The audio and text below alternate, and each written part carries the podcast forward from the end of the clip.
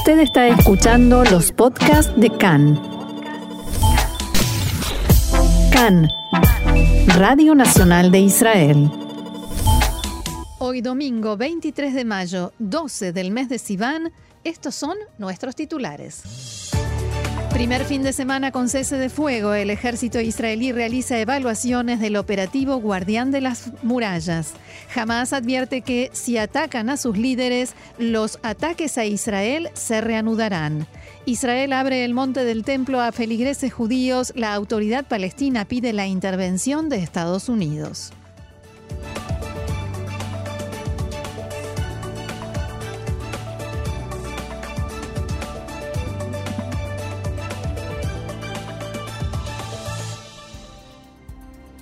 Bien, y vamos ahora al desarrollo de la información. Gracias, Roxana. El comandante en jefe de Tzal, Aviv Kojavi, llevará a cabo una serie de debates en el foro del Comando Central sobre el grado de preparación operativa después de la última escalada y las brechas que quedaron en evidencia durante el operativo y también las recomendaciones que se le presentarán al gobierno, entre otros temas, Rox. Así es, porque en estos debates de la cúpula militar se van a tratar cuestiones tanto del espectro militar como del civil. En Tzal ya observaron que desde que entró en vigencia el cese de fuego, jamás desplazó sus hombres hacia la zona de la frontera, primero para impedir que la gente se acerque a la valla de seguridad, a la valla fronteriza, pero también para impedir que otros grupos, grupos menores, e incluso la Jihad Islámica disparen cohetes como para poner a prueba a Israel y ver cómo reacciona.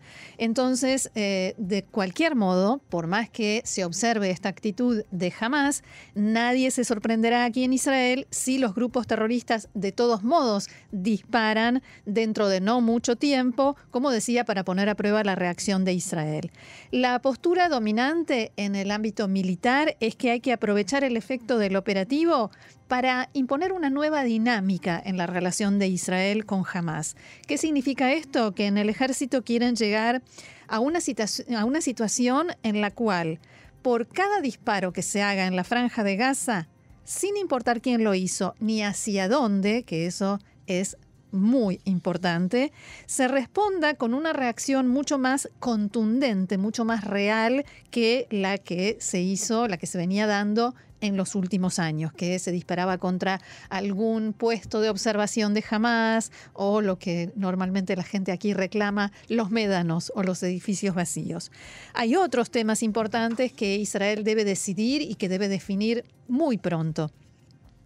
Primero, todo lo relacionado con la reconstrucción de la franja y cómo impedir que jamás vuelva a armarse y a fortalecerse especialmente por lo que se conoce como material de doble uso. El ingreso, por ejemplo, de cemento que se puede usar tanto para reconstruir casas destruidas por los bombardeos como para los túneles, o todo tipo de eh, elementos químicos que se usan eh, de pronto en agricultura, pero también se pueden usar en eh, el armado de los cohetes, en la producción propia que tiene jamás de cohetes.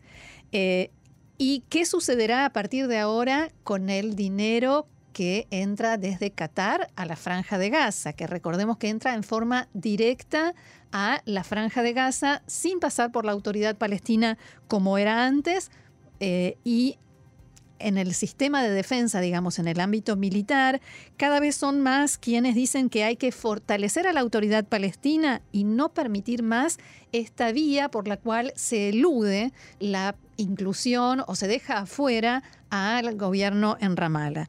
Y en Israel estiman que como parte de los efectos de la escalada militar, el estatus de Hamas ahora va a mejorar en la franja de Gaza y entonces eh, Israel debe abstenerse de tomar medidas que debiliten aún más a Mahmoud Abbas o Abu Mazen en Ramallah y que de ese modo fortalezcan todavía más a Hamas. Y por último, un tema fundamental y diría que crítico, que es la devolución de los cuerpos de los soldados Oron Shaul y Adar Goldin y el regreso de los civiles a Vera y de Isham Zayad. La idea predominante en el sistema de defensa es que solo así será posible un acuerdo a largo plazo, así como no se pudo condicionar el cese de fuego al retorno de los civiles y la devolución de los cuerpos de los soldados, sí se puede condicionar un acuerdo más a largo plazo, por lo menos en parte. También el ministro de Finanzas, Israel Katz, dijo esta mañana que jamás recibió un golpe sin precedentes y que a partir de ahora, por cada golpe al sur de Israel, habrá ejecuciones selectivas. Katz dijo que la solución no necesariamente es la vía política diplomática frente a la autoridad palestina y señaló que Abu Mazen se negó a transferir el dinero desde el primer momento.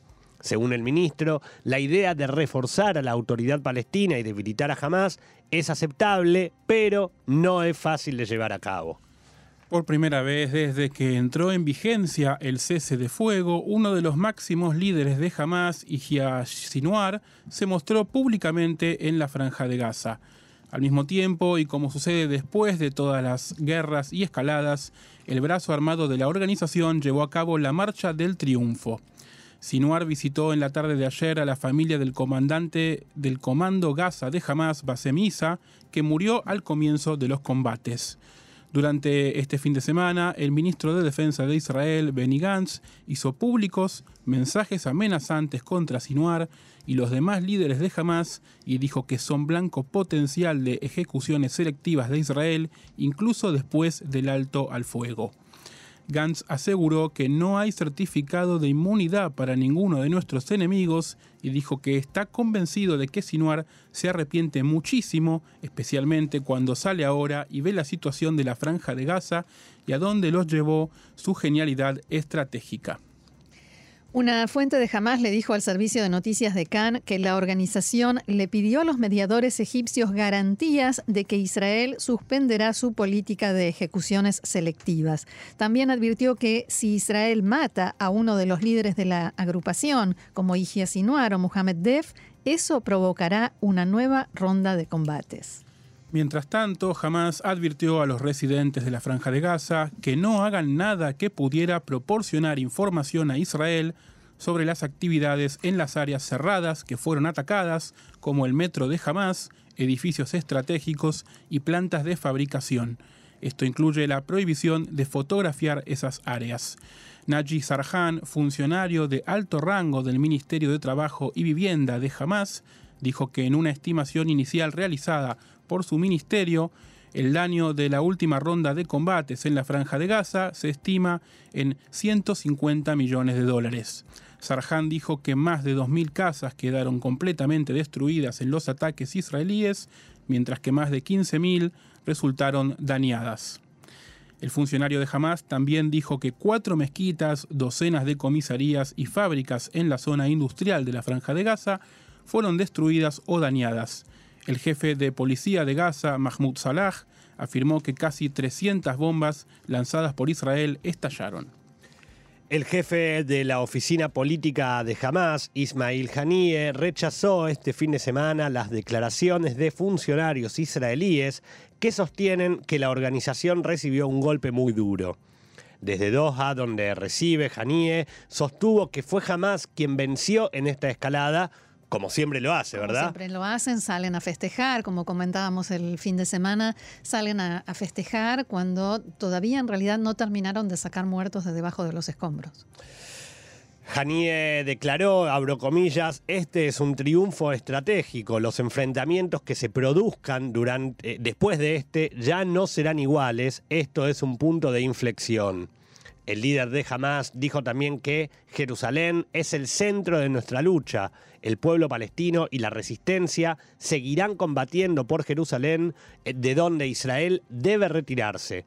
La franja de Gaza es el escudo de Jerusalén. Janie también prometió construiremos nuevamente lo que el enemigo destruyó y mejoraremos nuestras capacidades. Y este es otro detalle, a tener en cuenta. No está hablando de las casas cuando dice vamos a construir. También lo dijo, pero está haciendo hincapié en que jamás va a reconstruir su capacidad militar y también en el tema de Jerusalén. El mayor triunfo que ha tenido jamás desde el punto de vista estratégico en esta ronda, escalada, guerra, como cada uno la quiera llamar, es el haber logrado vincular la franja de Gaza con la margen occidental, Jerusalén Este y los árabes israelíes. Y hasta tal punto que yo recordaba en otras eh, circunstancias similares, cuando termina una guerra o uno de estos enfrentamientos, había exigencias de un aeropuerto, se planteó la exigencia de un puerto marítimo en la franja de Gaza como condición para un acuerdo de cese de fuego. Hoy en día no se habla del lado de Hamas de ninguna de esas condiciones, solamente hablan de Jerusalén. Bien, y por su parte el líder supremo de Irán, Ali Khamenei, llamó a todos los países musulmanes a participar en la reconstrucción de la franja de Gaza y exigió que los líderes de esos países respalden a los palestinos. Otra exigencia que planteó Khamenei es que el primer ministro Netanyahu sea juzgado por la Corte Penal Internacional de La Haya. El rey de Arabia Saudita, bin Salman, dialogó este fin de semana con el presidente de la autoridad palestina, Mahmoud Abbas, y dijo que repudia la hostilidad israelí en Jerusalén y la franja de Gaza. El rey aseguró que su país continuará impulsando la presión contra el gobierno ocupante de Israel, dicho esto por supuesto entre comillas. El Ministerio de Relaciones Exteriores de Turquía manifestó en un comunicado que publicó después de la entrada en vigencia del cese de fuego que espera que éste se mantenga por mucho tiempo. También indicaron que, abro comillas, hay que hacer justicia con Israel por sus crímenes en todos los foros internacionales y contra el inhumano bloqueo que mantiene en la franja de Gaza. Por otra parte, fuentes palestinas informaron este mediodía que la delegación de seguridad enviada por el gobierno egipcio ingresó hoy nuevamente a la franja de Gaza a través del cruce fronterizo Erez. Los integrantes de la delegación estuvieron en Gaza el viernes y ayer en Ramallah. Los representantes del gobierno egipcio tienen como, como misión verificar el cumplimiento del cese de fuego y la posibilidad de un acuerdo a largo plazo entre Israel y las organizaciones palestinas de la Franja de Gaza. Más información, el Monte del Templo volvió a abrirse esta mañana también para el ingreso de feligreses judíos 20 días después de que fuera cerrado durante el mes sagrado musulmán de Ramadán y debido a las tensiones y enfrentamientos que se produjeron en el lugar. Los visitantes son acompañados por agentes de seguridad de uniforme y encubiertos.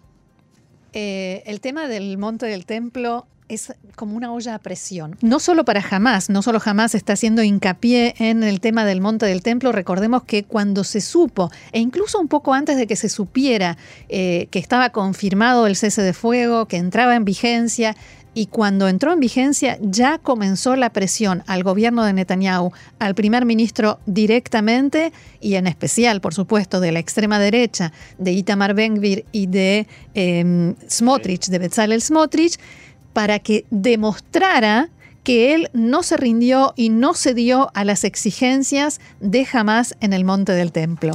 Eh, incluso Smotrich le dijo, si mañana a la mañana no vemos que los judíos pueden subir al monte del templo, olvídate de formar gobierno. O sea, no cuentes conmigo. Es que de alguna manera, Roxana, esto tiene que ver con lo que decías hace, hace instantes acerca del el gran triunfo de Hamas, que fue salir a, hablar sobre el triunfo y sobre la relación que pudieron hacer con Jerusalén. Entonces, también en este momento, cuando se plantea el alto del fuego y lo primero que hacen es salir a decir que triunfaron sobre Jerusalén, la presión está puesta directamente sobre el gobierno de Netanyahu. Más que de costumbre. El titular del partido ultraortodoxo Yahadut Torah, Moshe Gafni, le comunicó anoche al primer ministro Netanyahu que su partido se opone a que los judíos suban al monte del templo. En una carta que envió a Netanyahu, Gafni pidió que el monte del templo se mantenga cerrado para los judíos. A continuación, Itamar Ben-Gvir dijo que tiene la impresión de que Gafni sabe sobre algún acuerdo de rendición de Netanyahu en Jerusalén, Mañana a las 7 de la mañana en el monte del, monte del templo debe abrirse a los judíos. Lo contrario es una rendición de Israel a Hamas. Esto decía Ben-Gvir. Claro, pero hay que decir una cosa también. Los partidos ultraortodoxos siempre se opusieron a que los judíos ingresen al Monte del Templo por una cuestión religiosa, no tiene que ver con política. No con política, ni, ni, con Hamas, ni con nada. No, ya eso es una cuestión. Se podrá subir cuando esté el templo de vuelta, no, no antes. En los últimos dos días, la policía arrestó a 33 sospechosos de haber participado en disturbios y ataques a policías este fin de semana en el Monte del Templo y Jerusalén Este entre ellos un hombre que fue filmado empujando a un policía israelí por las escaleras de la explanada, mientras a su alrededor todos aplaudían y celebraban. Este incidente se produjo el viernes después de las plegarias en la mezquita de Al-Aqsa, momento en que se registraron los enfrentamientos más violentos. La policía entró a la explanada y utilizó gases lacrimógenos para dispersar a los manifestantes. En la autoridad palestina criticaron la decisión israelí de volver a abrir el monte del templo a visitantes judíos y advirtieron que podría llevar a que se reanuden la tensión y los incidentes violentos. El portavoz de Abu Mazen, Nabil Abu Rudeina, dijo que el gobierno de Israel abro comillas, permite la, invasión de colonos a la mezquita de Al-Aqsa y es responsable por la destrucción de los esfuerzos de Estados Unidos y Egipto por lograr un cese de fuego y reconstruir la franja de Gaza. Abu Rudeina eh, pidió al gobierno norteamericano que intervenga de inmediato en este asunto y que impida actos de provocación de Israel que vuelvan a arrastrar a la región a enfrentamientos violentos, dicho esto entre comillas.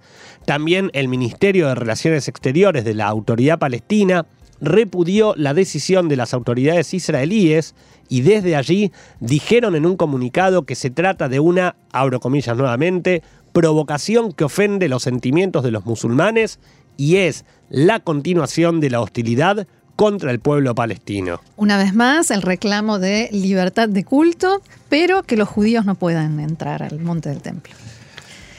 En fin. Libertad de culto depende para quién. Para algunos, claro. sí, sí.